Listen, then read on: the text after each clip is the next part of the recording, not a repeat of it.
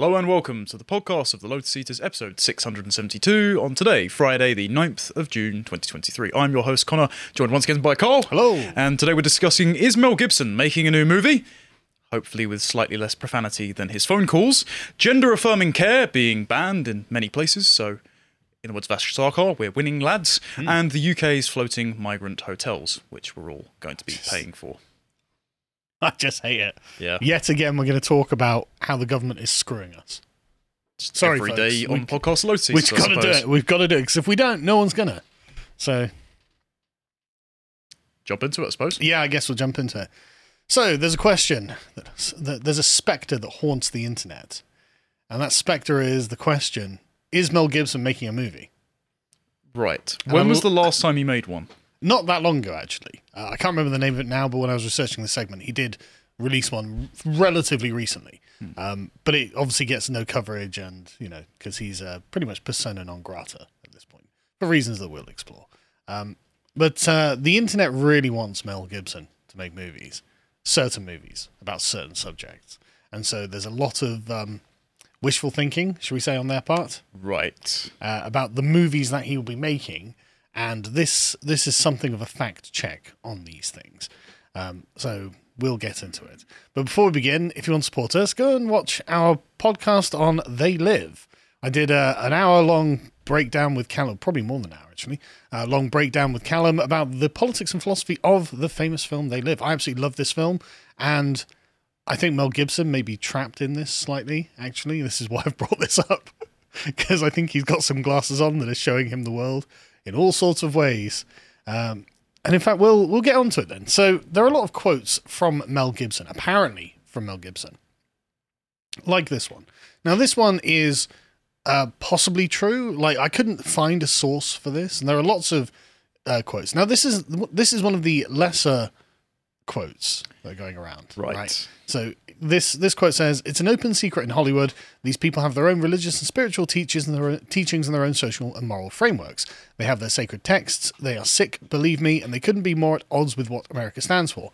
Now, that's not the worst quote that's been attributed to Mel Gibson. No, if if it were not coming with any of the other baggage that he has been accused of before, I, I, I am think he, I think he, I think a lot of it's true. okay. Well, well yeah. If if if you were to say this regarding Hollywood being run by a bunch of Yeah. Satanists, then that would be that would be totally non-controversial.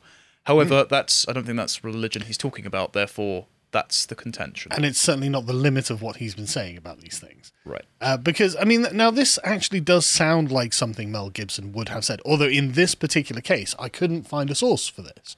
I couldn't find an actual authentic um, place where you know he'd either said it on video or it had been in an interview or whatever. I couldn't find anything. But it does sound very much like the sort of thing he'd say. Uh, and I'll I'll play a couple of clips that have been resurfacing recently to show you that this is definitely something. I mean, if if he didn't say this, it's not an inaccurate summary of his thoughts. Is what I think is the most charitable way of saying this. Let's play the first clip because he's famously not a fan of Hollywood. When I came over here, I was, oh God, I was in my, my uh, mid 20s Right. the first time I really came over here. You know, I had a whole bunch of weird paranoid suspicions about what the hell was going on because there was a lot of stuff I couldn't understand. Right. And nobody was really bothering to explain it to me. They don't. And it, it, and I formed a bunch of opinions about the town and about the people in it that were like, surely that couldn't be, because a whole place can't be like you know weird town, you know, where the stranger wanders in and and all the people are in the bar and they all shut up when he looks at them and mm-hmm. and they tell you don't go into the house on the hill and it's like that. Mm-hmm. And then you go away and you think, no, that's I was wrong. I mean, that's insane thinking. I'm paranoid. I imagined that stuff. That couldn't be the reason for why so and so was acting like. Could it? Mm-hmm. And then you find out later on the track that you are exactly on track mm-hmm. with a lot of this stuff. Not specifically on No, no. track, but that you could, uh, that some of your worst nightmares were real at the time, and you think, mm-hmm. I mean, don't get me wrong. I think Hollywood looks gross from the outside. right? Yes, and, and this is something that Harry and I discussed in our coverage of Mulholland Drive. And mm. by I say our coverage, I mean Harry patiently explaining to me, who was very confused about the nonsensical plot of that film, what it really meant. And if he were alluding to, for example, the casting couch as mm. practice, as David Lynch was hinting at back in the early 2000s. Well, as Harvey Weinstein famously showed exists. Yes. So if he was alluding to the fact that there is a conspiracy of silence around exploitation, mm. then he would be bang on about the sordid nature of Hollywood. And you, as an outsider coming in there and, and objecting to that, being looked at as the only stranger in a bar in a Western saloon. Hmm.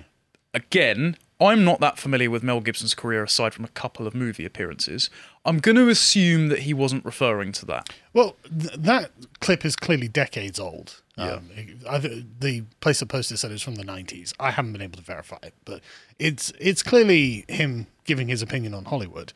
And I mean, rem- back then, it would have been an open secret in Hollywood that the casting couch existed. I mean, you have lots and lots and lots of former child actors coming out and saying, "Well, I was surrounded by predators." Actually, Corey Feldman specifically. and Elijah Wood hmm.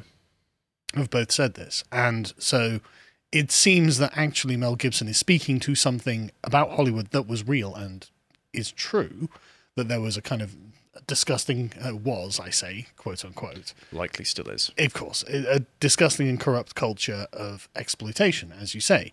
And this is from a later interview where you can see that he's crystallized his thoughts on it somewhat. Right. Let's watch. got full of the whole industry. I mean, it's a very strange place, Holly Weirdwood. Uh, but it's um, it's an odd place, and you you imagine all these horror stories there that you think, boy, it seems as if I'm being sacrificed over here. No, that couldn't be true. And then uh, you realize that it is true, and and you have to. I just left for a while and. Um, took a couple of years off, bought a place down in Australia, and started digging holes and putting up fences and birthing cattle and all this kind of stuff. And it was it was fun, you know. It was fun. It was it was great, and it was a good breather, you know. Yeah. And then, of course, the, the, the comeback, what a comeback, Lethal Weapon. Yeah, You know, it wasn't bad, was it? 'Cause- it was all right. So the the he's a, a, a apparently he's a spiritual man. Right? Apparently he's He a, did make Passion of the Christ. yeah. Well, yeah, exactly. Uh, and so for him to say you're being sacrificed seems to be an allusion to some kind of Satanism or something like that in Hollywood. And I mean, we've seen the Met Gala. Yes. We've seen we actually got suspended because we criticised Sam Smith's choice of attire at the Grammys. yeah, we did get a strike for that. Yeah. Yeah. Yeah. Uh, so I think there is something funny going on in Hollywood. Observably so. And I think that Mel Gibson has observed that thing and he has made the mistake of speaking publicly about it. Um, and so from this, people start ascribing the most hardcore forms of conspiracy theory to Mel Gibson. Uh, you'll see this. Uh, there are quotes in here that are, as far as I can tell, not Mel Gibson quotes. Uh, quote, Hollywood is drenched in innocent children's blood. I was introduced to these practices in the early 2000s and was threatened with serious repercussions should I ever speak out. And I don't just mean my career, my life was threatened, my family's life would be in danger. I can only talk about now as those people, those industry executives, they're all dead now. They see the blood of a sexually abused infant as the ultimate prize and say that it's highly enriched. Um, pretty radical conspiracy theory there. Yes. Uh, Hollywood elites kill innocent children and drink their blood, uh, which is a popular conspiracy in QAnon circles. Now, I looked around for the source of this particular quote. Like with the other one, I couldn't find anything. And I could find uh, a spokesperson for Mel Gibson saying no, this he had never said or written such a statement or anything similar. Okay. So categorically denied by Mel Gibson and the people who represent him. Uh, and the thing is, Mel Gibson has said a lot of things. A lot of things. Right.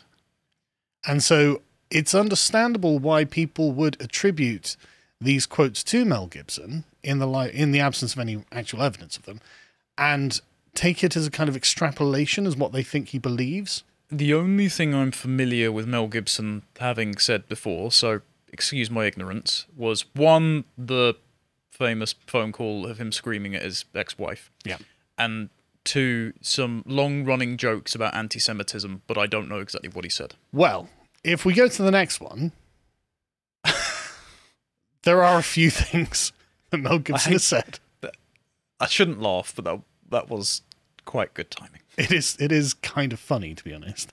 Um, so if you scroll down this, John, uh, you'll you'll see that initially uh, it's people saying that he has said things, Right. right? And Okay. now I'm I'm personally not bothered about the hearsay. oh, because, didn't he say something about Winona Ryder? Am Yep, yep. Uh, and she she says that uh, he had uh, said various things uh, that, Okay. that were I considered to be anti-Semitic. Something now, yeah. And uh, the the most uh,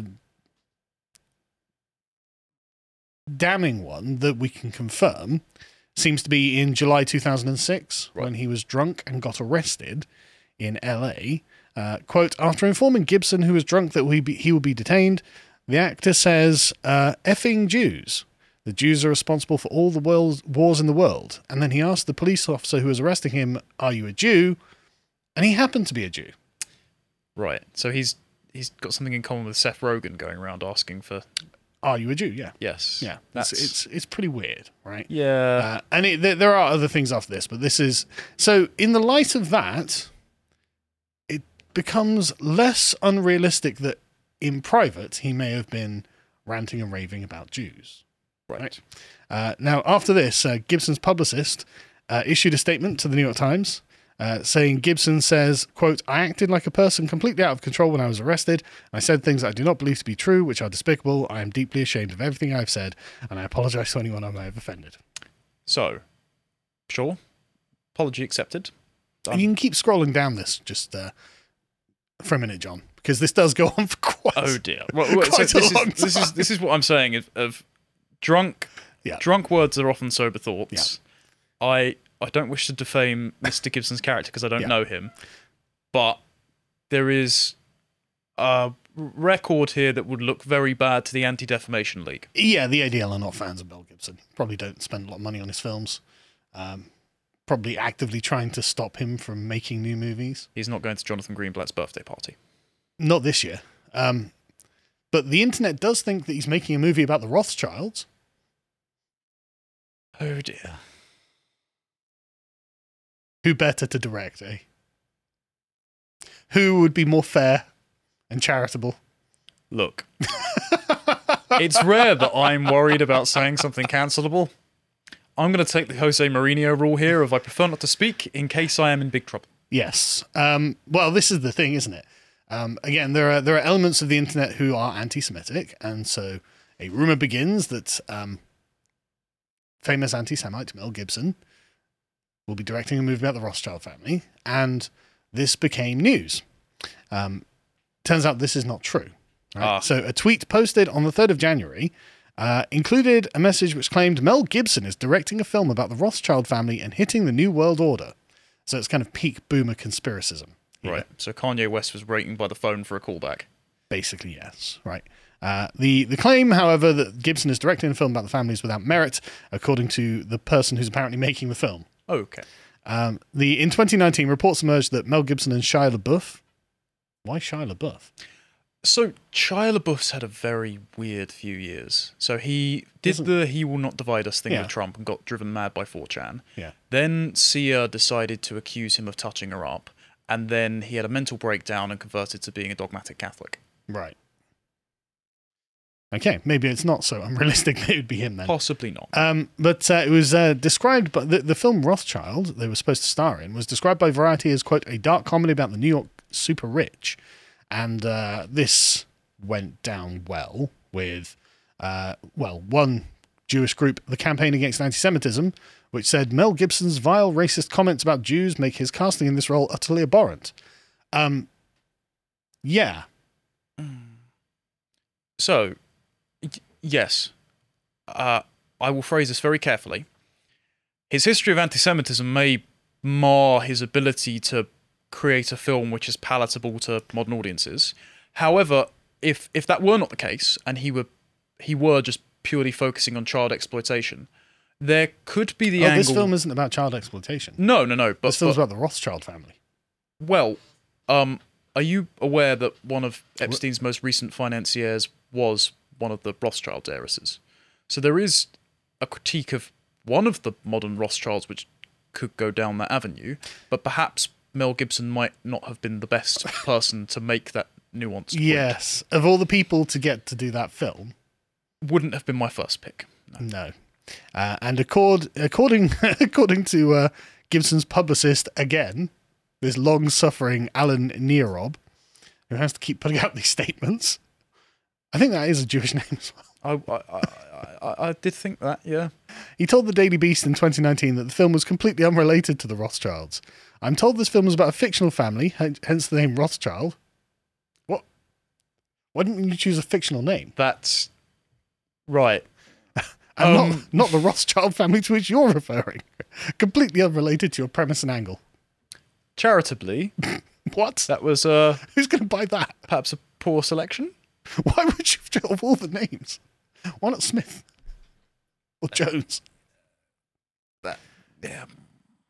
But uh, in an email to Newsweek, Nierob said his client would not be directing nor was intended to direct a film or any upcoming films about the Rothschilds, uh, including that while Gibson was initi- initially offered a role, uh, it would if it were to be made, it would not include Mr. Gibson.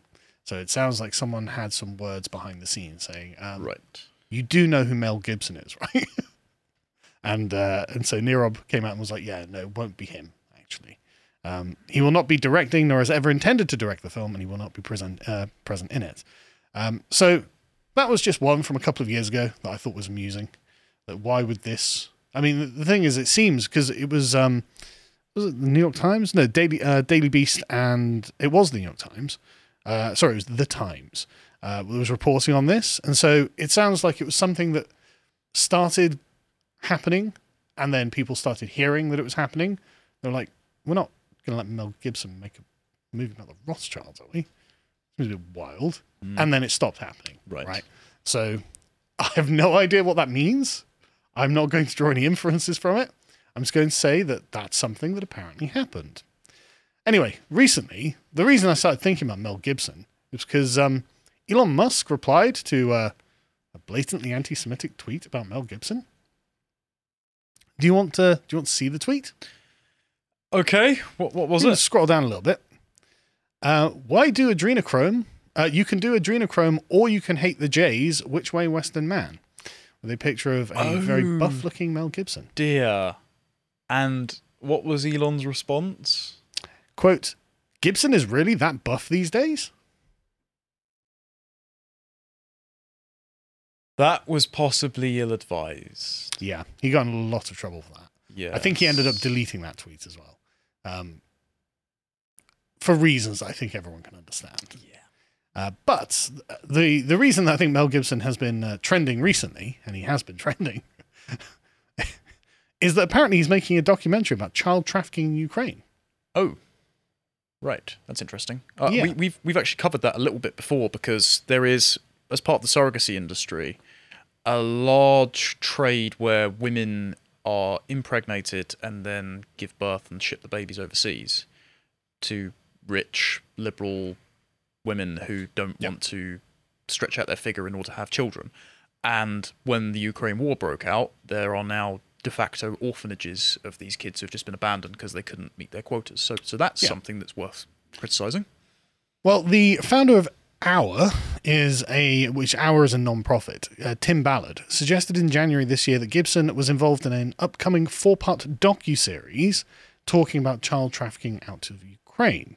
Um, Ballard said uh, he was spoke, speaking at a conference in Utah in January, and he said, "quote Mel, you got to help me. This is going to be expensive. I won't ask you for a direct donation, but can you help me film this? Let's film what is happening so we can get people to understand so they can support us." And if you can go to the next one quickly, uh, he said this on stage. This is the this is the conference uh, where he says this, um, but uh, again, he just says it. There's no evidence of it. And if we go back to the article, um, the question is, well, what has what has Mel Gibson himself said about this? Uh, nothing. Uh, the reports of him taking part in this haven't been confirmed. Uh, and there's just nothing to it. Although the movie will apparently star Jim Caviezel, who was uh, the Jesus in The Passion of the Christ, Right. And a friend of Mel Gibson. And uh, Kari Lake tweeted about this as well. If we can go to the last one. Uh, her sat with Mel Gibson. We talked about the tragedy uh, on our border, the horrific child trafficking that was taking, uh, that was happening the day this photo was taken, and she praises him after that. Um, so, is Mel Gibson making a movie? Um, indeterminate. There is no evidence to suggest he is making a movie about the things that certain elements of the internet really want him to make movies about. I would suggest Netflix is probably not going to pick up the distribution deal. Yes, and I, I suspect really there's not really anything happening here. What really is happening is that there are a bunch of people who are more conspiracy minded, and I don't use that as an insult, uh, who view Mel Gibson as a vehicle for their ideas and the desire to see these ideas publicized, because he seems to be mildly sympathetic at at the very least to the position that they hold, and so they are essentially I don't want to say creating fake news because that sounds like they don't believe what they're saying. They're trying to manifest it. I think so, yeah. I think in a way they're trying to manifest this. Um, and I think, I mean, I think they probably have sincere beliefs, as much as I might disagree with them. Um, and so I don't, I don't I mean, may, maybe there are some that are malevolent, but, uh, but I think the reason that a lot of people have been talking about this are because they wish that this was the case, and I don't think it is the case. Um, so very sensitively, we'll leave that one there. Okay, I actually have some some indeterminate good news. So that's that's a that's a for once. So there is an intolerable trend, as we constantly hear about, of child mutilations, chemical castrations, surgical alterations in the name of trans ideology. We of course find these things objectionable. They are the the the evidence that they treat underlying gender dysphoria is scarce to the point of non-existence. Yep. And we would very much like to see that no longer exist. And fortunately, there are, I'm happy to report, multiple states and countries which seem to be preventing this on the legislative level. There are outright bans of child gender transition surgeries and cross sex hormones and puberty blockers. And so I'm going to go through the places that are doing that today and hopefully some developments that are happening in the UK eventually as well, and how the people on the ground that are pushing this can learn from this and we can take our wins where we can get them. Like, Oh, yeah. It's it's a sad standard that we have to consider protecting children at this level a win now, but Given The the, march goes on. alternative, given the alternative, it's definitely a win. Yes. So I wanted to do an update. So as you know, that Florida was one of the first states to do this, hmm. to Ron DeSantis' credit. As of yesterday, two days ago now, perhaps.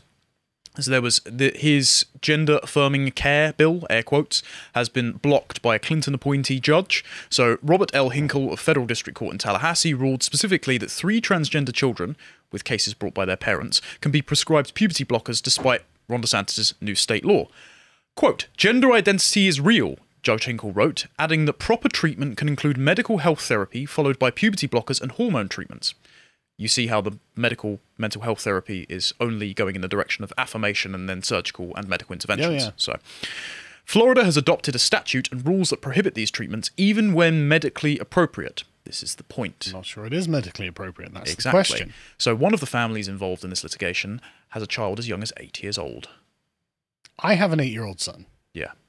And It would not be happening. No, no. A, a just society would place these children in protective custody and hmm. place their abusive parents in actual custody. But unfortunately, one of the features of the devolution of powers in the US is that things do get stuck up in the courts. Yeah. And so this is a this is a, a hurdle that must be overcome. But let's look at a map from ABC News as to which states and, and places in the US have placed bans on what they call gender affirming care genital lobotomies. This is 18 states now. So Alabama, Arkansas, Arizona, Florida, Georgia, Idaho, Indiana, Iowa, Kentucky, Mississippi, Missouri, Montana, Nebraska, North Dakota, Oklahoma, South Dakota, Tennessee, and Utah, and 14 other states are considering or have already tried to introduce similar bills that block in part or in whole quote unquote gender affirming care. I'm, So so, I'm sorry just to my Texan friends, but uh, purple state. That's all I'm saying. We'll get into the exact details of what's happened in Texas because that is again the courts and not necessarily the legislature. Because Right. Greg Abbott, who is usually quite tepid, is actually doing something quite good on this. Oh, He's just being obstructed by okay. unappointed, well, appointed but unelected. But this this this, judges. this is a great map, though, right? Yeah. What I like about this map is this is it may as well be a map of the moral versus immoral states of the United States. and the color code is inverted. So for our Yeah. audio listeners, the states which have gender affirming care are in green, whereas Hmm. the ones that have banned what they call gender affirming youth care are in a deep red, and it corresponds, ironically enough, with the particular parties that are Yes, governing these states. So something to point out here to the Americans: that's 32 states in total. Now, not all of those 14 are going to have their legislation likely to be passed because their local uh, state legislature is governed by the Democrats, so Yeah. the legislation has been brought forward. But this is now a majority of states that are pushing back against this. Excellent. The, the Overton window really has shifted in favour of protecting children. So uh, it's, it's Crazy. exhausting, but Crazy. Just Americans, should you protect your children? You know, a th- two th- well, a third of the states are like, well, yeah, that's it's not on our watch. it's depressing. California and New York. it's equally depressing that we even have to keep talking about this, but the continual keeping up of the pressure is what's changing the conversation. So sometimes it can feel a bit tiring. Again, it's useful to take stock and see how far we have actually come. And when I say we, I am, of course, lending credence to the people that have been really pushing the needle on this, uh, like Matt Walsh and, and Yeah. all the folks Yeah, at no, Daily Wire and the like. So, so well done, everyone. A quote from this article as well. Supporters of the bans argue that transgender people should wait until they're legally adults before making these decisions. Crazy. Imagine the horror. Absolutely crazy. Yeah. Yeah. As if. So let's go to the Daily Wire's reporting on this as to which states and why have their different reasons. Just a, just a quick breakdown. So Florida, Utah, Iowa, Mississippi, Tennessee, South Dakota, Indiana, Idaho, West Virginia, and Kentucky have all banned puberty blockers, cross-sex hormones, and surgeries for minors. So they've gone Great. the full spectrum. Florida, as I've already said, have have had that influx as of the last couple of days. Alabama tried to ban everything, but again, a federal court blocked the puberty blockers and cross-sex hormones part, but the gender surgeries remains in effect. Okay. And That's something. yeah. Again, we'll, we'll get onto shortly how the, the puberty blockers have zero scant evidence as well, and they're just as bad as the hmm. surgeries, weirdly enough. Well, they, they render you infertile and you have a massively increased chance of like osteoporosis and other things like that. yes, and also because your hor- the way your hormones interact develop your cognition, you don't get out of the state of arrested development of prolonged adolescence. So, Oh. technically speaking, you wouldn't be able to consent to the later surgeries if we were doing it on a cognition basis Right. rather than an arbitrary age basis. And so they they permanently impair you mentally. So they're horrible. They're they're evil things. Um, Arizona's only banned Just the as a surgeries. quick thing, what? Sorry, uh, Yeah. aren't- weren't, weren't these drugs used to sterilize? we'll get onto that. Oh, Yes, we have we have a detailed report from Wall Okay. Street Journal that came out this morning. Funnily enough, Arizona also banned the surgeries, but they kept the puberty blockers and hormone access in place. So that wasn't because a federal court blocked it. That's because Doug Ducey's pretty much useless, and now he's gone. We got Katie Hobbs, a Democrat, so that'll probably go out the way. Georgia banned the hormones and the surgeries, but not the puberty blockers for some reason. Thank you, Brian Kemp. Arkansas had their ban blocked by a federal court. Sarah Huckabee Sanders, however, President Trump's former White House Yeah. spokesperson, who's now the governor there, has added another law in that makes it easier to file malpractice lawsuits against doctors who provide gender treatments Oh, to that's minors. always good. So that means they're so liable to being sued Yeah. that the amount of surgeries will go down, and hopefully the insurance companies, particularly with the new expose that Matt Walsh has done as well, where Hmm. they've exposed that, that WPATH letters fast track people who aren't even gender dysphoric to get gender surgeries. Yep. Hopefully that means that they won't be covered enough where the practice will shut down de facto. And, and but that's happening sort of in the UK, so we'll, we'll get onto that a little bit later. An Austin judge blocked the Texas directive from Governor Greg Abbott to have the Department of Family and Protective Services investigate parents subjecting their children to abusive gender transitioning procedures.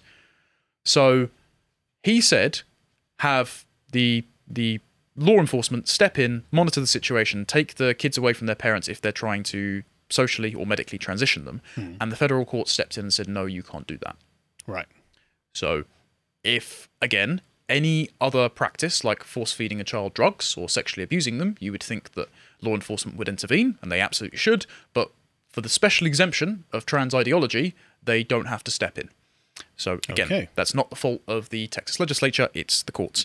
In Ohio, a bill was introduced in February to ban puberty blockers, cross-sex hormones and gender surgeries. The bill also says that children must be screened for abuse and comorbidities, mental, before being diagnosed with gender dysphoria. Nebraska, North and South Carolina have bills to ban puberty blockers, cross-sex hormones and surgeries for minors that just haven't passed yet. And New Jersey, Michigan, Oregon, Oregon and Hawaii have bills proposing to ban all three procedures. But of course, they're Democrat strongholds, so they're unlikely to pass. But good on the Republicans in the state legislature for at least trying to propose this and move the conversation along. And to show you the manipulative framing of how this is being spun by the corporate press, I thought I'd go to this one because yeah. recently, this was in West Virginia. This is the, the governor, Jim Justice. Great name. On when, and this is Wednesday at the time of writing. Scroll down, please, John, just so I can get the date right. Uh, this was on late March. He signed a bill banning, quote, gender affirming care for minors. The bill outlaws those under 18 being prescribed hormone therapy and, and this is what they say, fully reversible puberty blockers. Total lie. It is. It also bans minors from receiving gender affirming surgery, something physicians say doesn't even happen in West Virginia. Then it doesn't matter if it's being banned, does it? Yes.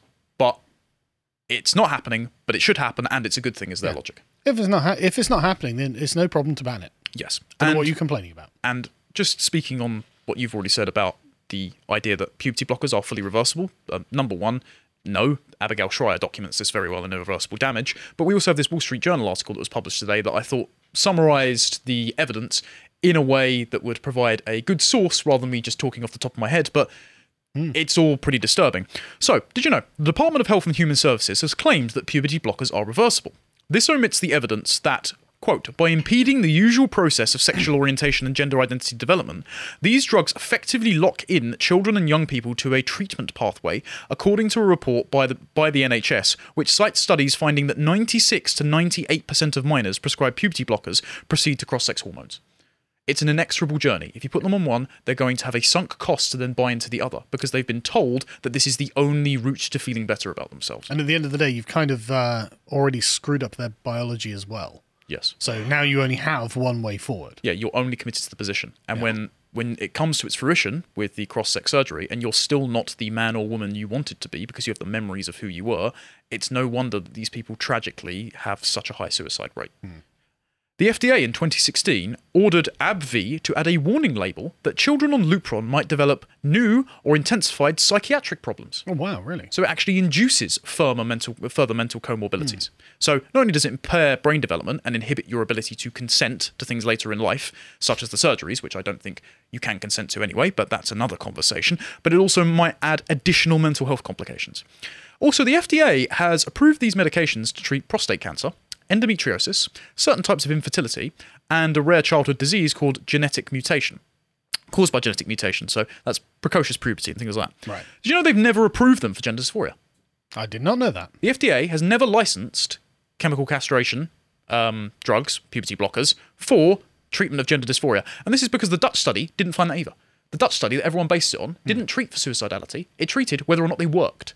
But it's simply been transposed as the go to evidence for why you should treat it with puberty blockers. The drugs, led by AbbVie's Lupron, are prescribed to minors off label. In a bracket, they're also used off label for chemical castration of repeat sex offenders.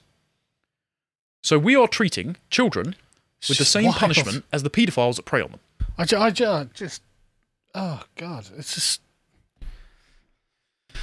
You know, I'm, we, I've been I've been preparing a hangout uh, to to do behind the paywall because there's no way we could put this outside of the paywall, um, which is just looking directly at the effects of all of these things. Yeah, I've been researching it for quite a while. Yeah, I've got I've got a bunch of uh, things that are just the most horrific things you. I'm probably going to call it hell on earth or something like that because going through this is just awful. Yes, I. Uh, if you have not selected someone to sit on that, I am more than happy to contribute. Yeah, we can definitely do. because it's harrowing. They also found that the Centre for Investigative Reporting revealed in 2017. Bear in mind, 2017 was before these were widely used as gender affirming care drugs. That women taking Lupron experienced 10,000 adverse re- events reports when they were children. Jesus. So that's a horrific high rate of adverse event reports. And also, we know that increases risk of infertility, cancer, osteoporosis, and other lifelong debilitating conditions. So, the idea this is being given to children is evil. That's It's literally used as a sterilization drug yes, yes, for criminals. yeah. So back to the individual states. Uh, Montana's going even further than just banning yeah. this. So they've also banned TikTok Oh, very based. as a vector of transmission for trans ideology, and also because they've complained, of course, that ByteDance is beholden to the Chinese Communist Party, and so they've been stealing your data.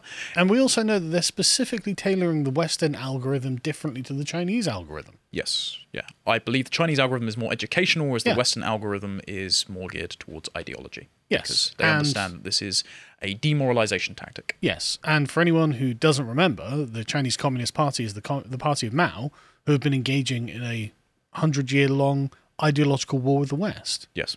It's, so don't they- forget, these are our enemies. yeah, they're outsourcing the cultural revolution to us and laughing as we commit suicide. Quite literally, unfortunately. So, users and ByteDance have actually brought a lawsuit against this. So, again, this is something that's being held up in the US courts. So, don't blame your legislature. They are taking action. It's just judicial activists. They said by banning TikTok, a forum that plaintiffs and hundreds of thousands of individuals in Montana use to engage in constitutionally protected speech, the TikTok ban unlawfully abridges one of the core freedoms guaranteed by the First Amendment, attorneys for the company wrote in their complaint. So the complaint is mainly on the ground, the, the legislation, that it collects data from users and devices from the Chinese Communist Party. And the complaint against it is that by taking this platform down, you're stifling our free speech. They're Oh, not no, not going the free speech of the Chinese Communist Party. Exactly. So they're not going to prevent another platform from snapping up the same uh, Content? function. Yeah, but not even content. It's it's the, the way in which TikTok Yeah, yeah. distributes its its content in the 30 second videos. If Instagram did the same thing, even though Instagram has since from the Wall Street Journal expose been exposed as a trap of pedophiles as well, seems to be a thing of image based platforms. But if Instagram did the same thing, they wouldn't shut down Instagram for the same reasons because Instagram, even though it acts probably in the interest of the Chinese Communist Party, is not owned by them. Yeah. But the byproduct of banning TikTok is that it slows down the spread of gender ideology. Hmm. Because it used to be on Tumblr and now it's definitely on TikTok. And Montana also decided just to define a woman in their legislation. Oh, really? That's Because that's something that we need to do in 2023. They said, in human beings, there are exactly two sexes, male and female, with corresponding types of gametes, states the law, previously known as Senate Bill 458. The law states that a female is someone who, under normal development, has XX chromosomes and produces or would produce relatively large, relatively immobile gametes, or eggs, during her life cycle, and has a reproductive and endocrine system oriented around the production of those gametes. That's obviously true. The only issue with this is that Republican Senator Carl Glimm, who is the primary sponsor of the bill, said the bill is necessary because sex and gender should not be used interchangeably in Montana code. That would be sensible in the law. His direct quote, though, is Gender is obviously something different than biological sex. Uh, I hate to say it, but they're right about that. Gen- gender okay. is um, the expression, the social expression of biological sex. But it's anchored to it. Yeah, absolutely. Uh, it's completely um, conceptually anchored to the, the physical reality, the biological reality of men and women, males and females. Um, but the attack will be well, they are obviously actually different things. Uh, one can be male without being a man, one can be female without being a woman. And that's true. That's what boy and girl mean. So Yeah. they, they are right on that, and we need to be aware of it. The rest of the quote, though, is biological sex is immutable. You can't change it. There are only two biological sexes, implying that gender is itself mutable and not binary, which is Well- a problem of framing. He seems to have absorbed the sort of The- the- 2015 the- position. No, no, but the problem is gender is mutable. The expression of your masculinity does change. but not outside the, the, the binary biological sex paradigm. I agree. I agree. so that's why they need better framing, is my critique. they they definitely do. Um, Yes. But they but they're not wrong at all in what they've said there. So it's it's a set of social associations Yep. to your biological sex, and you can perform the role of man or woman less or more corresponding to your sex. Yep. But the issue is he has left an open goal to say if gender is mutable, then I can take myself outside the sex paradigm. he he does need to stress that it is anchored and built upon the biology. Yes. Uh, Alabama have done the same thing as well. So the Health Health Committee voted along party lines to approve the What is a Woman Act. I just like how Well that's done, become, Matt Walsh. Yeah, it's become a meme. Yeah. Like, and, and not not in a joke way. It's that it's been ta taken the up and run with. Yeah. And send the legislation to the full House of Representatives. The bill defines a female and woman as an individual whose biological reproductive system is designed to produce ova, and a male and man as an individual whose biological reproductive system is designed to fertilize the ova of a female. The bill states that it is important to distinguish between the sexes with respect to athletics, prisons, or other detention facilities, domestic violence shelters, rape crisis centers, locker rooms, bathrooms, and other areas. Carmarion D. Har- Harvison, uh, Anderson Harvey, Alabama State Director Human Rights Campaign, in a statement on Wednesday called the bill the LGBTQ Erasure Act. Okay. Well, no.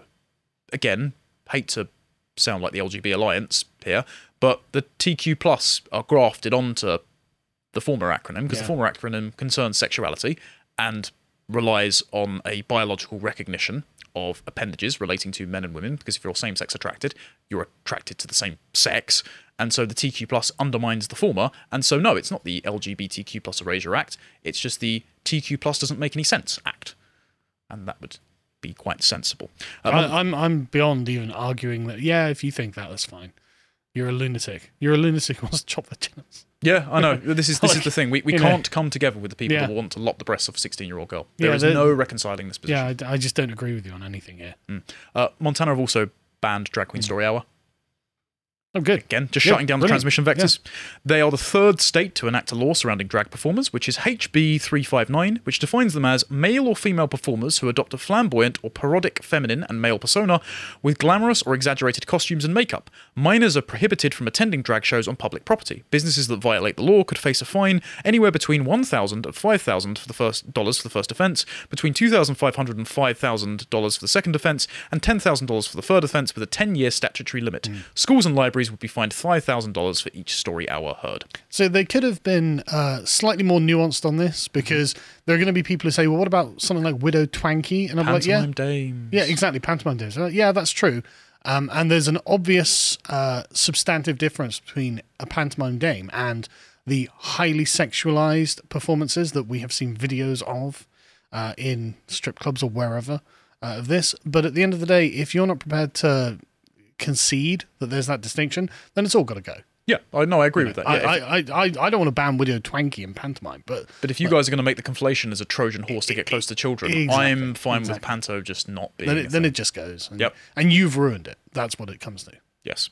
Uh, Tennessee have tried to do the same thing, but they've, they've suffered a setback. Again, judicial activists. So the judge has blocked the Tennessee law. This time it was a Trump appointee. Right. Okay. So he has blocked it on the most obtuse liberal standard imaginable. So he said in Tennessee, he's blocked the law intended to protect children from being exposed to adult cabaret performances. Yep. He's, the law creates an offence for a person who engages in adult cabaret performances on public property or in a location where the adult cabaret performance could be viewed by a person who is not an adult. The definition of adult cabaret performance in the law includes male or female impersonators. The US District Judge, Thomas Parker, issued a temporary injunction against the law because he said it was too vague and could be a violation of the First Amendment. The law came before Parker after Friends of George, a self described LGBTQ theatre company based in Memphis, filed a suit challenging the law. So he was saying the definition of obscenity here is too broad. Hmm. I would suggest that we know what we see and also there are certain acts which are not speech. This is this is the Oh, yeah. this is the problem I have with the um, the Free Speech Coalition is someone who represents the porn industry in obscenity cases, and I think there's a definitional difference between expression and speech because there are certain acts that you couldn't do in Times Square and get away with legally versus shouting in Times Square. Yeah. And this should be one of them, I would suggest. So Well, I mean, just it shouldn't be outside of the bounds of normality and decency to ban sexual acts or acts that are uh, imitating sexual acts in public spaces, so children aren't exposed to them. yes, and that's not a free speech issue. I wouldn't No, I don't. I So- think it's a decency issue. No. So this is this is an annoying thing that this person's done, but again, things are being changed slowly on the state level, and I would like to say as well credit to Matt Walsh and James Lindsay specifically because they had input on this original law, hmm. and this was where James Lindsay first raised the spectre of the drag pedagogy paper that I've gone through before. So more awareness is being brought to this, and because more awareness is being brought to this, Go on to this one. The Human Rights Campaign, the people responsible for the Corporate Equality Index that convinced Anheuser-Busch to hire Dylan Mulvaney, mm-hmm. the largest LGBT lobby in the world, have declared a state of emergency. Good. Well, I think it's hilarious. They think they can act like a government. But, of course, all of the largest hedge funds and international institutions have given them that power to strong arm. State of emergency. We might not be able to transition children or expose them to horrific shows. Okay. Yes. Or Well- indecent acts in Yeah. the, on pride floats. I mean, it was quite funny. So DeSantis, While that that's the emergency for them. Yeah, well, uh, back to your thing of of when DeSantis said we should give child sex offenders a death penalty, and they said that's transphobic. Yeah. Um, what an odd thing to say. Hmm. The the idea that when DeSantis bans public sexual acts and then Pride in Florida say we have to shut it down because there might be children present. What Very were you doing all along? say. Yeah. Hmm. So state of emergency because you can't be sexual around children. Right, very strange. So let's jump continent to Norway and Sweden. So Josh will be covering a little bit more of this on a weekend segment on Sunday, going into the details of each country, specifically France, the Netherlands, Norway, Sweden, a little bit of the UK. But I thought we'd just touch on this a little bit. And this is from Dr. Debra Soh, whose book The End of Gender Harry and I plan on covering soon.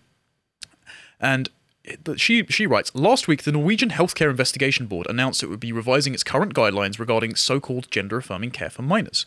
The use of puberty blockers, cross-sex hormones, and transition-related surgery would be restricted to research contexts and no longer provided in clinical settings. Now, there is a, an issue here because it sounds to me much like the lack of substantive evidence is why they have rescinded this. Hmm. Good.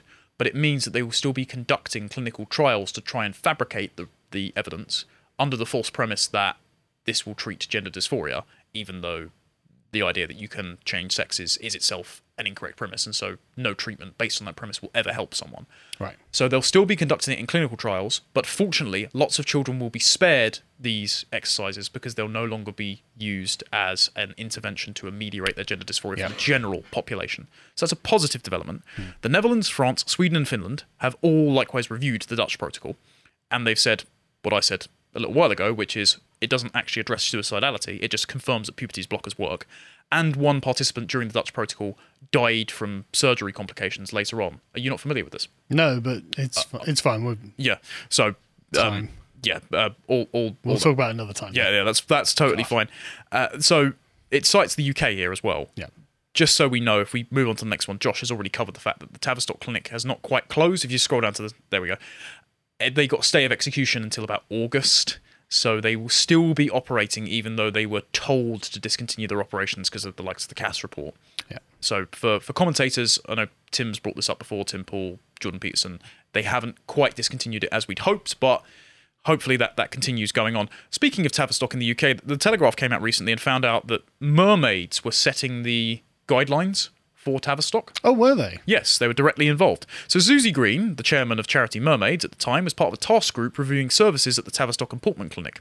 The service specification outlines the treatment for children. Transgender children, they say, included details on how hormone blockers will now be considered for any child under 12. Miss Green, who works for Gender GP, an online service which prescribes cross sex hormones, had taken her own child, who was born male, to the US for puberty blockers before their 16th birthday. On their 16th birthday, she took them to Thailand for cross sex surgery. So, What does the dad think of it? no mention of him being in the picture. Weird that. Yes, as we know from Jeff Younger and other people, the Canadian fella featured in What is a Woman, it is usually the devouring borderline personality disorder manifesting mothers taking their children away from the fathers who desperately do not want them to be castrated. The Tavistock claimed that it did not have emails or, or, or minutes of meetings with Miss Green.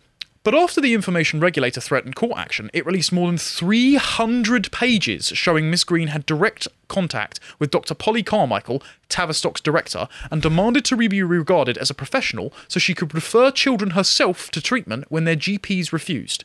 Miss Green has no formal medical training. She held an advisory role on two of the studies that the clinic was involved in on the long term effect of gender identity. So they're just, Just lying. lying to mutilate children. In 2018, the NHS updated the informed consent section to state that age alone does not determine capacity to give consent.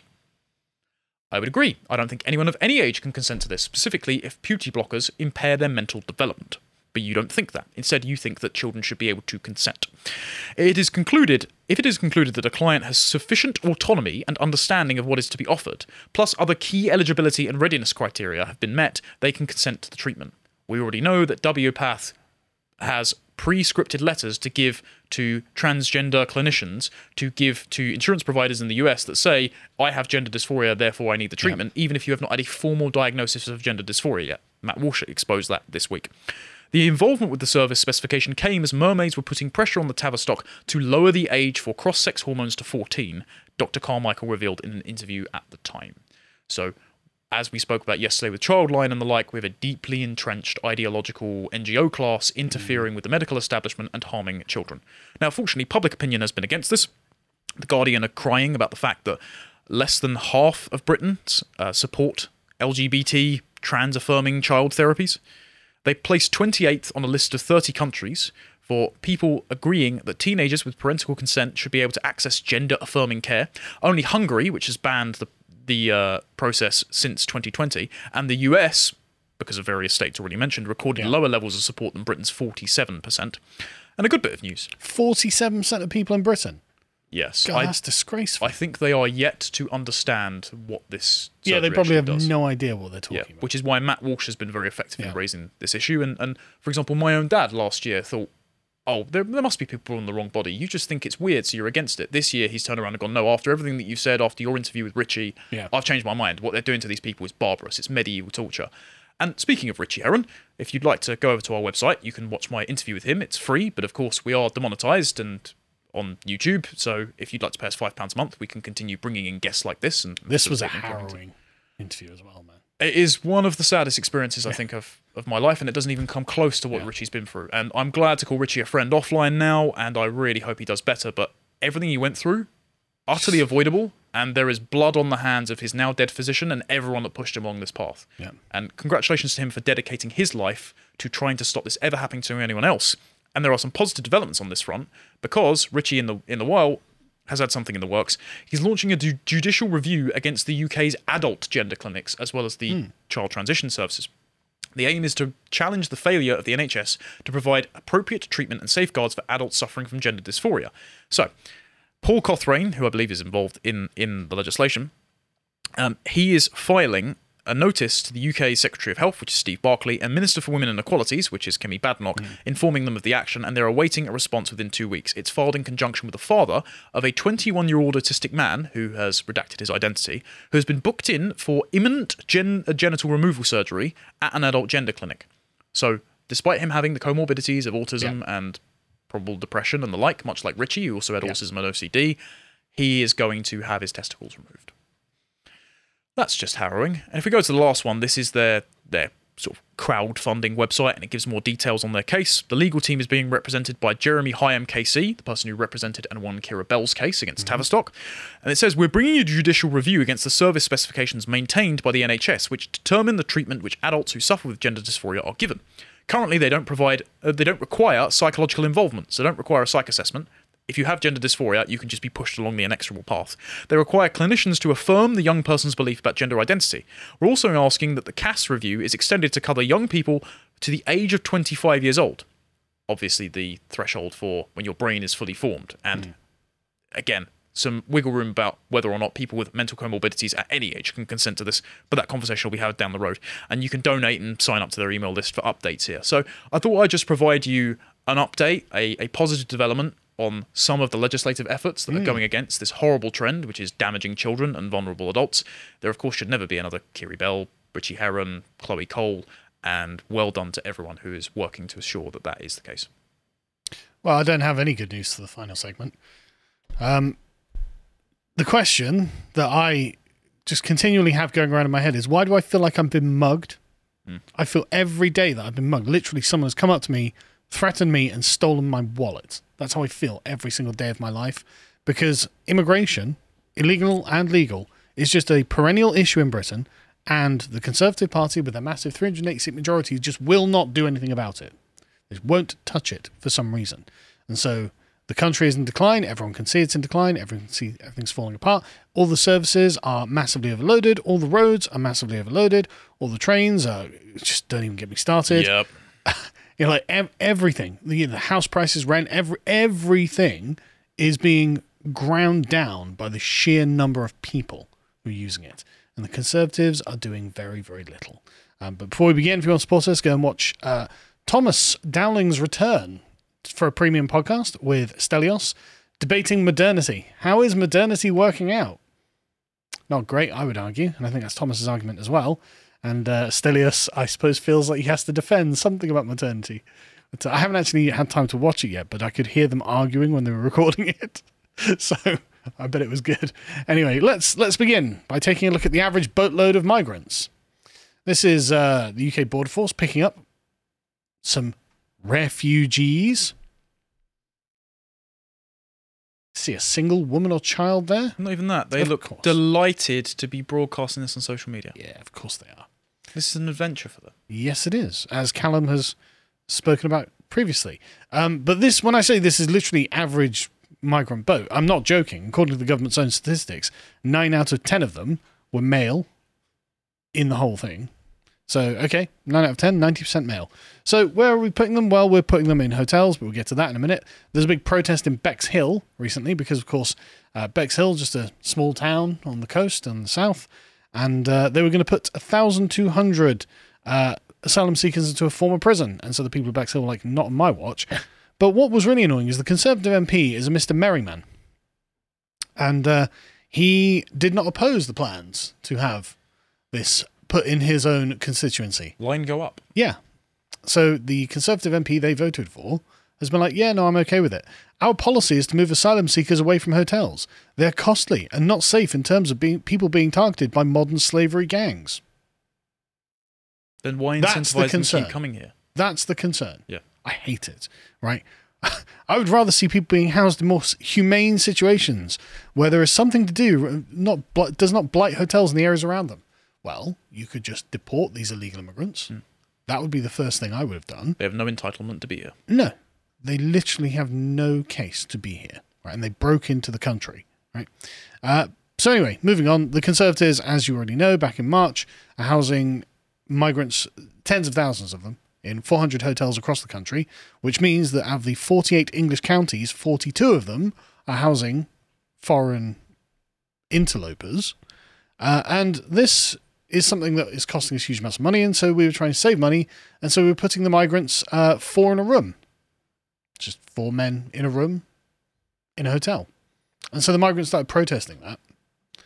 They started, if you get to the next one, John, they, uh, there, there was a protest last week outside of the Pimlico Comfort Inn where 20 asylum seekers uh, essentially camped on the street protesting. Uh, it ended the night the night before this article uh, with rumors that the hotel gave in because the hotel just c- capitulated and gave them extra rooms. Because why not? Why wouldn't you? The government's going to pay for it. Um, on the arrival to the hotel, they were told that four people would be sharing a room with two bunk beds, leading many to worry about their safety and lack of space. What safety concerns would there be? Uh, top and tail might be a bit too close. You're all yeah, but what, what what's unsafe about spending having to live with these fellow your fellow migrants, Mm. fellow refugees? You're all just fleeing war, aren't you, and persecution? So we are told. But uh, the government has got a solution to this. They're going to just tell them to share the rooms. Just be like, could could you just do it, please? And they're going to be like, oh yes, sir, Mister. It's not unreasonable. Oh, right, okay. We wouldn't Yeah. want to offend the sensibilities of the seafaring insurgents Yeah. that we are paying millions every day to put up. No, uh, Robert Gen- Jenrick is right. It's not unreasonable, but these aren't reasonable people. They literally broke into our country and are demanding our money. I think the reasonable thing is to sink the boat. I think that the reasonable thing would just be to turn them back to France, uh, which is something we're not doing for some reason. Um, but yeah, so this is directly a decision. A decision decided what we're going to ask them not to do it. Okay, they're not going to listen. Like they don't respect you. They don't take orders from you. They're here to get our money. Uh, and so anyway, on the 9th of May, the Conservatives are like, well, maybe if we just stick them on barges, that'll be the solution. And we've covered this before, so I won't linger on it. But uh, each vessel will house 500 single male asylum seekers, which describes almost all of them, um, in various places like uh, Portland and Dorset. So we're just going to have pirate marauders yeah, basically. sailing off the coast of England. Yeah, I mean, I don't know why we're treating these adult men like they're children. Like they're being treated as if they're incapable children. Saying, well, they have wayfared their way from wherever they've come from, managed to Viking their way across the sea, and now they're looting our tax money. So I don't think they are children, No. actually. But uh, the Conservatives are like, right, so that's one plan, but that hasn't solved the problem. Maybe we just extend that plan, which is the, something they announced earlier this week. Because the next one, John, it's going to be like, yeah. So why don't we just get more of these? Why don't we increase the size of the pirate fleet? Look, just if you know you don't have to let them in, you know that. So all I can assume is that you want them here and that you are pretending to try to deal with the problem to try to quell public outrage about the fact that we are being bled dry in our tax money and having our cultural fabric deteriorated, while also benefiting from the fact that loads more people are coming here, whether it's your spreadsheet or whether it's because you're getting a kickback in some way from the contracts doled out to the hotel providers. There are 112,000 people, apparently, occupying these barges and hotels. Just saying. Uh, but the uh, the question, so you remember they were like, well, it's not safe for us to live with our fellow migrants. So the Conservatives got another plan. Got another plan, right? They're going to make them sign a code of conduct. or else Right. migrants housed on barges face code of conduct and will be kicked out if they break rules. They'll be kicked out of the country. No, they'll just be left to roam. Exactly. They'll be kicked out of the barge. Yeah. It's like, well, where are they going to go? Right? This is just, this is wild, right? The code is designed to prevent antisocial behavior. Really, all these young men from foreign parts are exhibiting antisocial behavior. Who could have predicted that? Lisa Nandy. Uh, and will not apply only on board, but when migrants leave and travel to town for visits. Uh, a senior Home Office official has said. The official was speaking to residents via a Zoom meeting, uh, public meeting, said the asylum seekers would be free to come and go, just as they are allowed to do in asylum hotels, but would be escorted in and out of the secure port at Portland like holidaymakers disembarking from a cruise ship. Put They're on a jolly. Put a pin in that. Right, this is literally the, this is a holiday residence Right. point, right? Failure to abide by the code could lead to the removal from the barge or withdrawal of support comp- uh, comprising food, housing, and cash of nine pounds a week. That's the penalty. Don't abide by the code. Nine pounds ten pence a week. We're going to take your pocket money away. Yeah. I I just wanted to get married and have a house, man. The incentives. I just I They're just so strong. I just wanted Right. a quiet life, and you just won't let me because you want to create human battery farms. I hate this place. The government stressed that such action would not be ruled out. really, it's not even going to be the first thing they do. I mean, I would have had lashings in the, Yeah. the public square, but they're like, "Well, we might take away your pocket money." I would I would have just- deported them by a trebuchet. Like I Yeah, exactly. They're not children. Like what thing? So, like I said, right? They, they're going to be they're going to be treated like holiday mar- holiday makers embarking from a cruise ship. So why don't we just put them on cruise ships? have you have you sorry have you seen what the barge is called? no, what was it? The Bibby Stockholm. oh yes. Stockholm syndrome. Are you having a laugh? No, what's having a laugh is we're actually going to put them on the cruise ships. Oh, okay. Because I mean, they've come all this way. We're acting like we're paying for their holiday in Britain. If you just get to the next one, why don't we just put them on the cruise ship? Like, why not? We have actual cruise ships that the government could pay for for a bunch of foreign interlopers to live on for as long as they want at the expense of the British taxpayer. Why don't we put them on the cruise ship? Says Rishi Sunak, and that's a great question. You have literally, literally humiliated us all this way. Why not just go that extra step further? Yeah, all, all of the onboard entertainment will Yeah. generate so much GDP growth. Well, I mean, then why not just sail them round to the south of France and have them have a Mediterranean weather, a nice holiday at our expense? You, I, I just, I, I think I'm going to go mad, right? But anyway, Rishi Sunak has revealed that we're going to we're going to pay for a thousand migrants between them. 500 migrants each on one of these cruise ships. Now, it costs you thousands of pounds to go on a cruise ship, and the government ain't going to pay for it. But if you just cross the border on a small boat, Honestly, for the for the just- for the price of a flight to France and a, and a rubber duck to float over on, you will have bed and board and holidays for the rest of your life. And yeah, and that's the thing. All of this is indefinite. Right? There's no time limit in any of There are so many perverse incentives here. I It's just, it's just like, what are you doing? I can't help but laugh because this is just absolute clown world, right? Uh, the vessels will be thought to be heading to Merseyside and Teesport.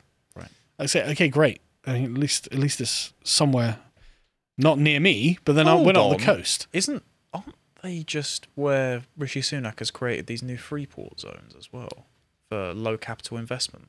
Possibly, I didn't think about. Teesport definitely is. I didn't think about checking that. That's a Um, strange choice. There's so, there's definitely something going on there. Hmm. Because if you've if you've attracted loads more in, investment and regulation exemption, and then you're sticking a boat full of human capital in the area, there's there's something going on there that pricks my ears up. Quite possibly. I didn't think to cross-reference it, but uh, I just cruise ships just actually they're they're being given a cruise. I bet these cruise ships have swimming pools on them. Heated swimming pools. They've got luxurious beds. I just.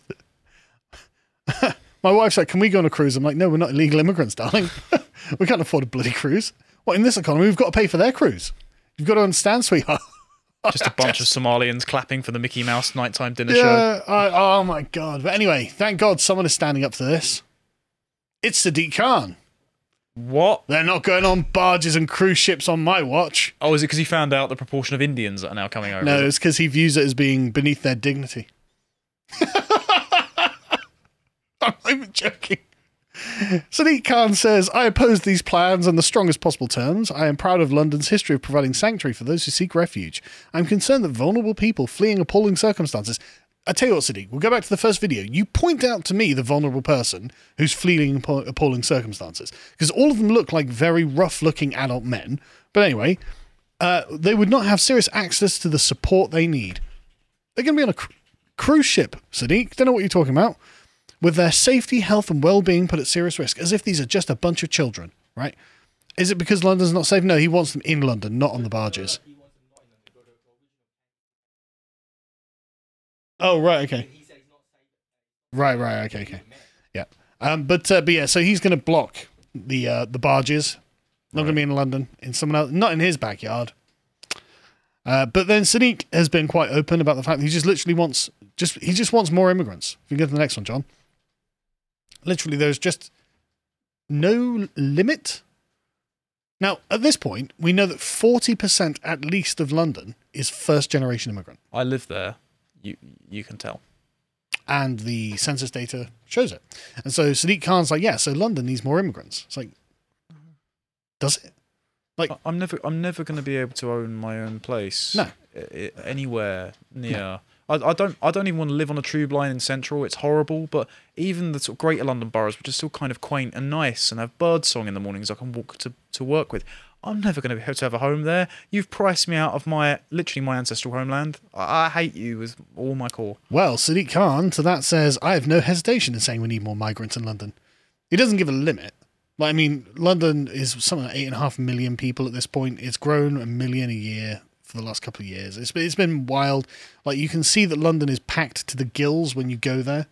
And uh, so, I mean, what does what does Sadiq plan to do? Some sort of mega city where he just starts building upwards? They're already building that in Ealing and, and Lewisham. Look, Lewisham, there is actually less. There are more tower blocks than there is sky space between the tower blocks. Park the social benefits to our city from um, migration. Park the cultural benefits from uh, to our city from migration. because there aren't any. Yeah, exactly. Because I mean, what would they be? Uh, I've spent the morning with some of our city's leading businesses who create jobs, wealth, and prosperity. They've got a skill shortage and a labor shortage. Record migration. Labor shortage. Yes. Why? I happen to have noticed this is something purely observational. When we went to cover the Queen's funeral, a lot of the lot of security there. Oh yeah. Um, the crowd overwhelmingly ethnic English. Yep. The security providers overwhelmingly not. Hmm. And so when I keep hearing that we keep importing nurses from overseas, we have lots of people in private contracted security from ethnic minority backgrounds. I do wonder if importing incompatible cultures and people with differing lifestyles who have never paid into the point of access to public services is kind of manufacturing this endless consent of never having enough security or public services to meet demand. It's it's almost like by importing all the people, that's the reason for the shortage. Quite possibly. But Sadiq Khan does say that look, I want the power to control London's borders. Devolve to cities like London the powers to have regional shortage occupation list, so I can be in charge of deciding how many people come into London to help our economy. So he wants to be King Sadiq of a Yeah. satellite state. And he wants there to be literally no limit to the number of migrants London will take. There are labour shortages, don't you know? Um, he's been calling for rent controls in London for years now, though, right? I mean, like literally every year. Don't work. So- yeah, exactly. A, they don't work, but B, why do you need rent controls? Where is the demand coming from, Sadiq? So I want to cram as many people in as possible, but I also want to have manual control of the rents in a way that will not work and will find itself simply bleeding out in other areas, right?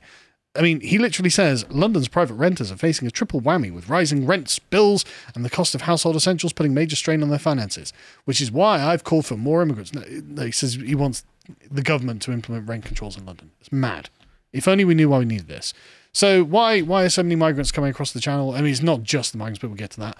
Uh, because the French are afraid of them. Uh, now, you got people like Steve Laws, good lad, go follow him on Twitter, saying, look, you can see that these people, you can see the dock in the background, so they're not leaving from a remote location. So you can, on the back there, right, you can see they're just on the French beaches leaving, and so the French must be turning a blind eye. No, that's a way up. That's, a, that's Steve, that's giving the French way too much credit, right? Turning a blind eye would imply that they aren't mortally afraid of the migrants. The French have already surrendered to the migrants, which is literally what the Sun reported yesterday. Um, the French have apparently decided to refuse to intercept small boats because there's been a string of violent attacks on the police. And so the police are like, Zut alors, waves of white flag, and have just given up. Who as, as well? Who's selling them all the boats? Where Well, that's a coming from? great question. I mean, we spent what was it, 250 million, telling the French, look, here's here's all this money, stop them coming, and the French are like, we can't, We we have surrendered, mon chéri. They are proactively letting them through. Yes. Uh, the cops are happy to tear gas them and slash their boats on the beaches, try and stop them from leaving the shores. But as soon as the migrant boats get into the water, those inside become increasingly violent. Do they? And the police don't want to approach them for fear of getting hurt. Guns. Border force sources say. Yeah, I mean, I Guns. thought I thought there was a sort of form of projectile weaponry that we could have used in this circumstance. Uh, but of course, the French, decades behind us, centuries behind us. Just a former bullseye contestant standing at Calais chucking darts at them for all I care. Just, just deflate the bloody things. Nope, the French have surrendered. So um, France is now a migrant country, as far as I'm concerned. Uh, but the thing is, there are no other things that can be done. Apparently, the Dutch signed a deal with Morocco saying, look, can we just send you these illegals back? And uh, that didn't have any effect. Uh, literally, less than 10% of the Moroccan nationals that the Dutch immigration officials asked uh, to provide emergency, emergency travel documents for were forcibly deported. So sanction the countries that keep allowing their citizens to pour into these countries. Why are we trying to pay France rather than bleeding dry every single country that sends their? We we had a deal with Albania. Hmm. N- no, declare economic war on Albania for all I care. If you're going to keep letting your people come over and invade. Declare actual war. Well, yeah, sure. But anyway, right. So what's the problem? The problem is Europe, European Convention on Human Rights, which is the the Council of Europe that is responsible for this, not Yep. the European Union. We are still members of the Council of Europe. If we can go to the next one. Uh, this is just uh, from the University of Liverpool. If you go back, sorry, where they're just uh, saying that basically, um, technically, we could ignore it because it's not like the Council of Europe has any enforcement mechanism for anything. Uh, but for some reason, we don't. We've actually got a really great record of doing exactly as they say, even though we complain about these things.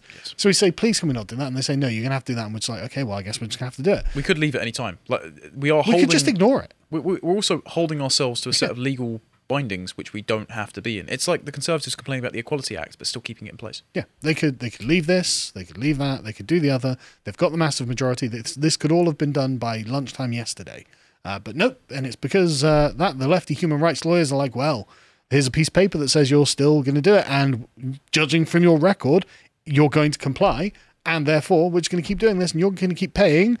How much do you think it is? So I last I heard it was about seven million a day. Well, the government tell us it's six million a day, but there are other costs that they're not adding to that. Right. Uh, if you go to the next one, this Oh, is the only six million. Yeah, only only six million pounds a day, which is three billion a year and rising. Now, I bet this is way undercosted. Uh, there's going to be many more ancillary costs that stack up on top of this. But even even this is just what the government tells you. Six million a day. Do, what, do you, do you have a day off yesterday? Sit around, put your feet up, watch some TV, maybe play some video games, had a beer maybe, and six million pounds was shoved into the pockets of the hotels, the bureaucracy, and the migrants. You were sat there thinking you were having a nice day off, and they were taking six million pounds off us collectively to give it to a bunch of wayfaring foreigners. I, I want to I want to see if the the date that mass migration started by via the small boats and they were giving them this money, if JD Sports stock just keeps going up. Probably, yeah. Anyway, so just to put a cap on this, that's the illegal immigration. Yep. There are, of course, massive, massive, massive amounts of legal migration. I honestly, I don't know why people illegally immigrate into the country. I'm, I'm going to cover these statistics in depth on Monday Yeah. because thankfully Jeremy of Migration Watch decided to give us the uh, the press embargo release of that. So thank you very much. Right. Okay. Yeah. Well, what we have from the Times here is that Migration Watch did a study on uh, just legal immigration because the Conservatives in the last two years have decided actually we need a net migration of over 500,000. So that's a, a total migration of 1.16 million and then 1.23 million, I think it was this year. The previous year was 606,000 net increase. Yeah, yeah. And the in 2021 it was uh, 506 or 505 something like that. Um, and that was out of 1.16 million and then this year it's been more and next year it's going to be even more and it's just going to keep going on and so you migration watch like well look we can add up numbers actually uh, numbers add up and if this keeps adding up uh, we will have 16 million new people by 2046 And that is despite the birth rate continually falling. And so they have said Yeah. we're going to need 18 new cities the size of Birmingham to meet housing demand. they think it'll be between 83 and 87 million people in the uk And that's based on the undercounted population statistics, which Dan has already been through, Yeah. where he says that there's at least a couple of million people here that we don't know about. Absolutely, which Tesco's has been telling us because they've been feeding them, and uh, also people like uh, the waste disposal people will say, "Well, look, we're we're serving many more than are on the books," but uh, but there we go. Um, so yeah, you are being mugged. You are absolutely being mugged every single day of your life. Whenever you take a day off, millions of more pounds go out of the public purse at your expense. It's- Hey, I dropped a new Zelda video, and I think you should check this one out as well. It's on my Rumble page and YouTube page, and I think you're really, really going to like it. Oh, by the way, if they decided to reboot X Files, please get them to cast Tucker Carlson as Mulder. Who should play Scully? What's your best pick? Tucker is way too old to be Mulder. Mul- Mulder, okay, right. Listen, Zuma.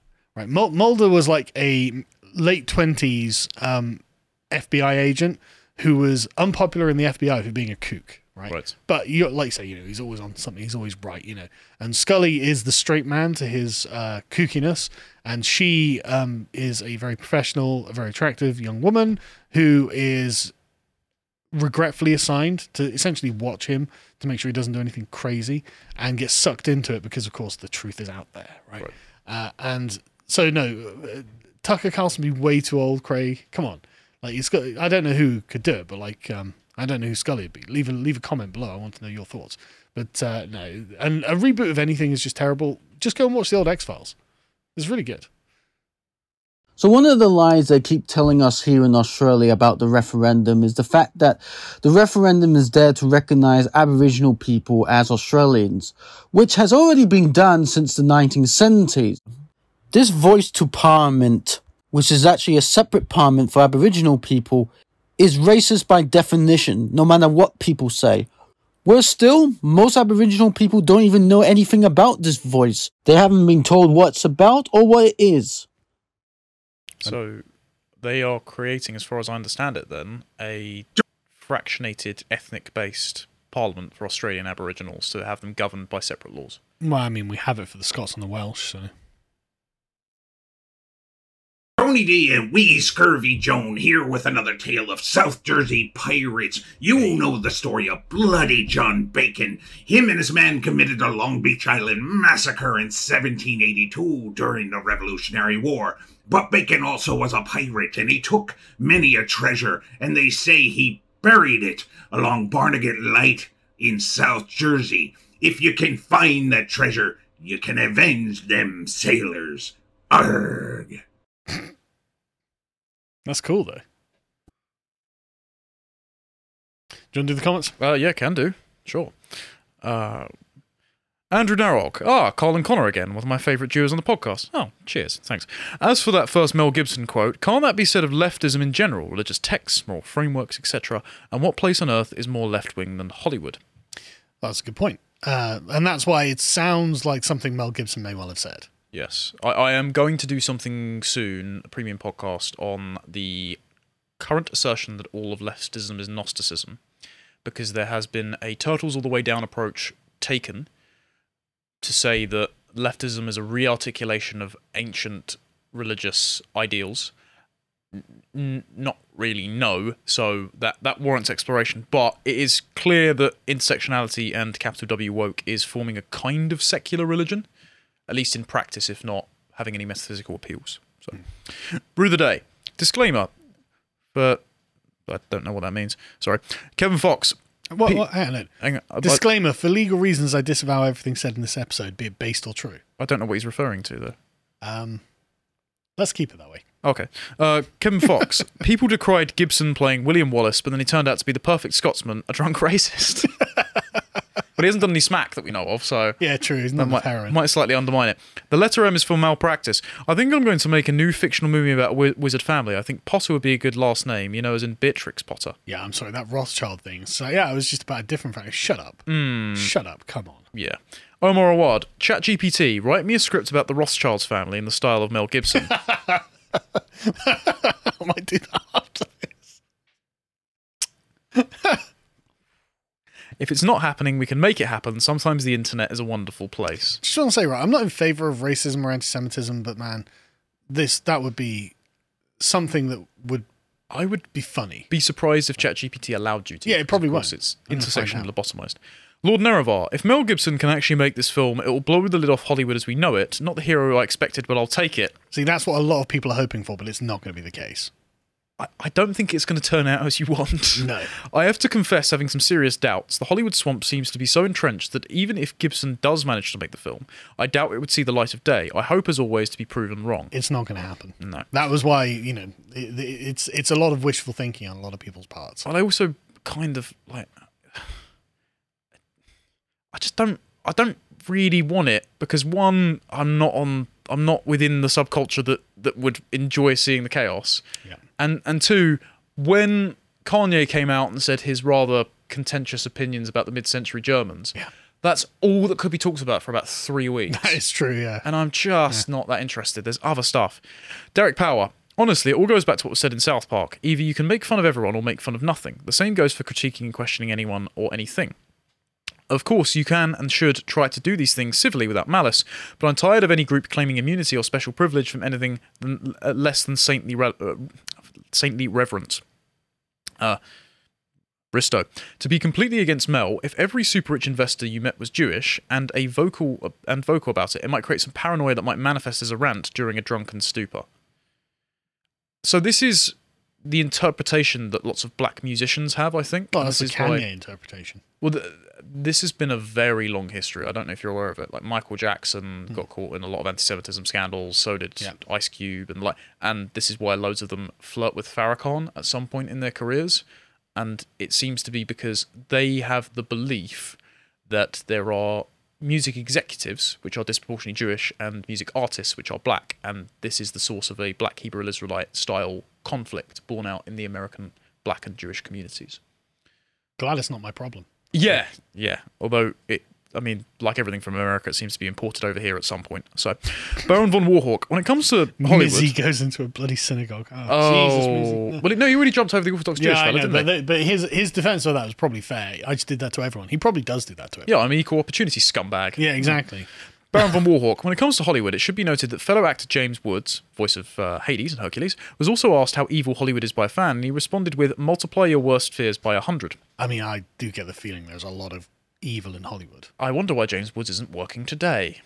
That's a great answer. Multiply your worst fears by 100. Well, wait, wait. like, God, it's 100 times. I mean, I really think it's bad. Well, the stories on the set of The Lost Boys Yeah.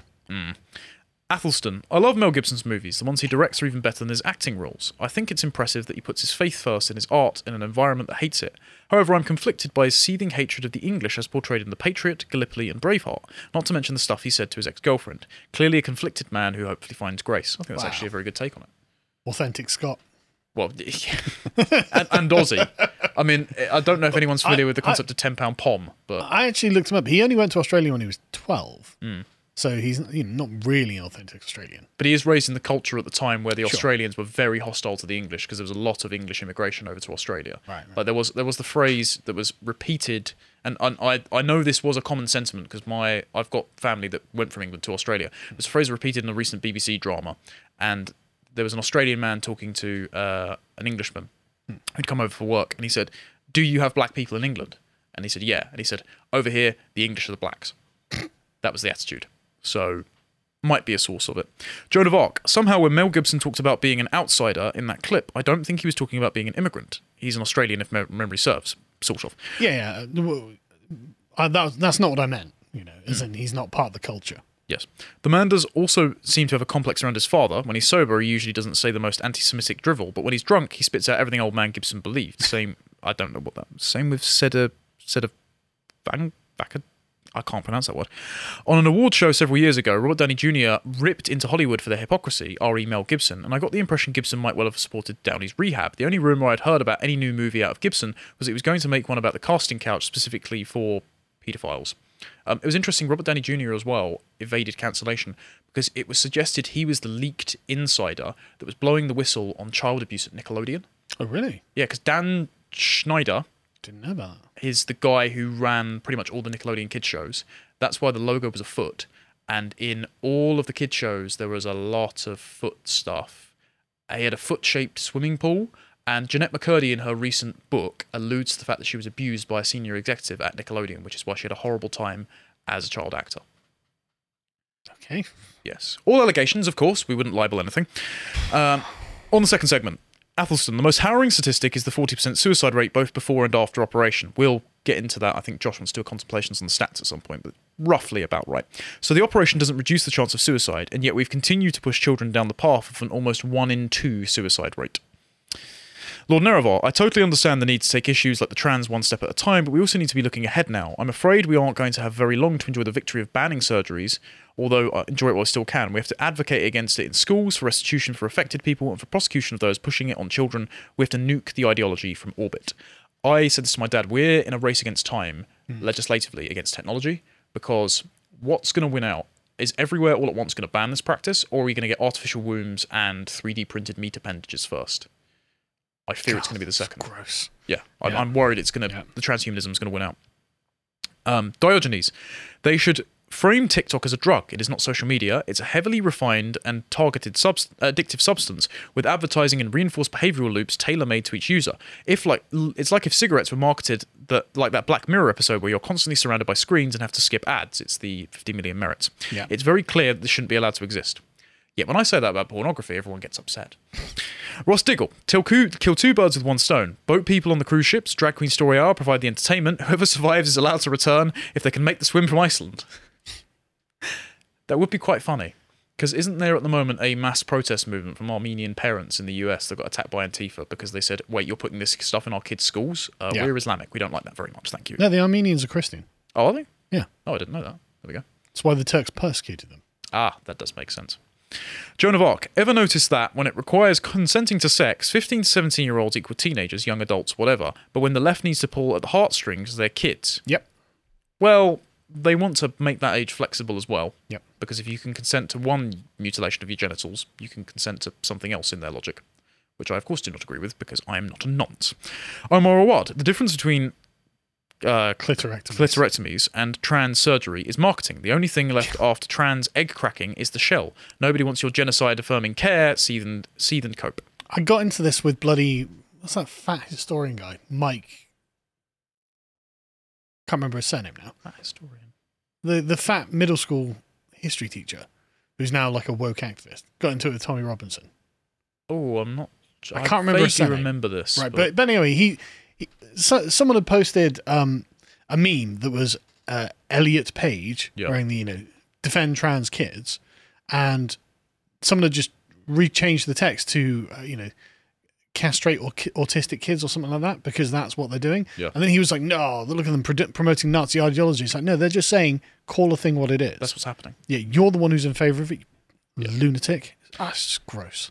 Captain Charlie the Beagle. Connor, I sympathise with your despair regarding not affording, affording a house in your ancestral home. I'm in the same situation. I'm being passed out of the market of my community as well, and I live in a seaside town, not a major city. Hold fast, things have to improve, I hope. Just the numbers have to go down. Yeah. Brian, man who shares my last name, good man. When a large boat full of ponces arrive in Kent, Labour see new voters, Tory see GDP, and the Lib Dems see new boyfriends. it is. It is. Yep. I'm glad Reform UK have at least adopted the framing of net zero migration. That is. It's net zero is not enough. Zero. Absolute zero. Net zero implies that the the number of people in the country doesn't change. Right. Okay. It has to be absolute zero. total So there's an moratorium, so there's an outflow. outflow. Yeah. Right. That makes sense. Jonathan Crow. I absolutely feel like I've been mugged. The economy is in an utter state as it is, but it's absolutely never enough for these plutocrats. Everything they do appears aimed towards enslaving us. I don't see anything changing soon, and with all the black pills as of late, part of me is wondering how bad it has to become before something snaps. Great question. It will only get worse. Tyler T. I'm not even in the UK, and this segment is causing me pain. Yeah. Yeah, it wasn't wasn't It's fun. so insufferable. Uh, Anonymy. Everyone who signed up to give their bedroom to Ukrainian has now a permanently regist- has now permanently registered to the government that they can host someone. That's a good point. Yeah, that is a good point. Have you?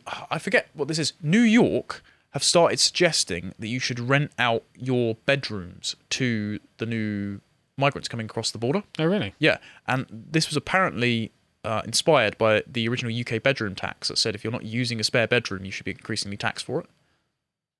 Insufferable. I'm, I, I need to look into that before I explain more, Yeah. but I've heard that this week, and I it's haven't. it's mad. Um, anyway, we're running up on the end of the show, so thanks very much for watching. You can catch us again on Monday at one o'clock. We've got some live streams as well at the end of the week that we'll be announcing. So until then, have a good weekend, take care, and goodbye.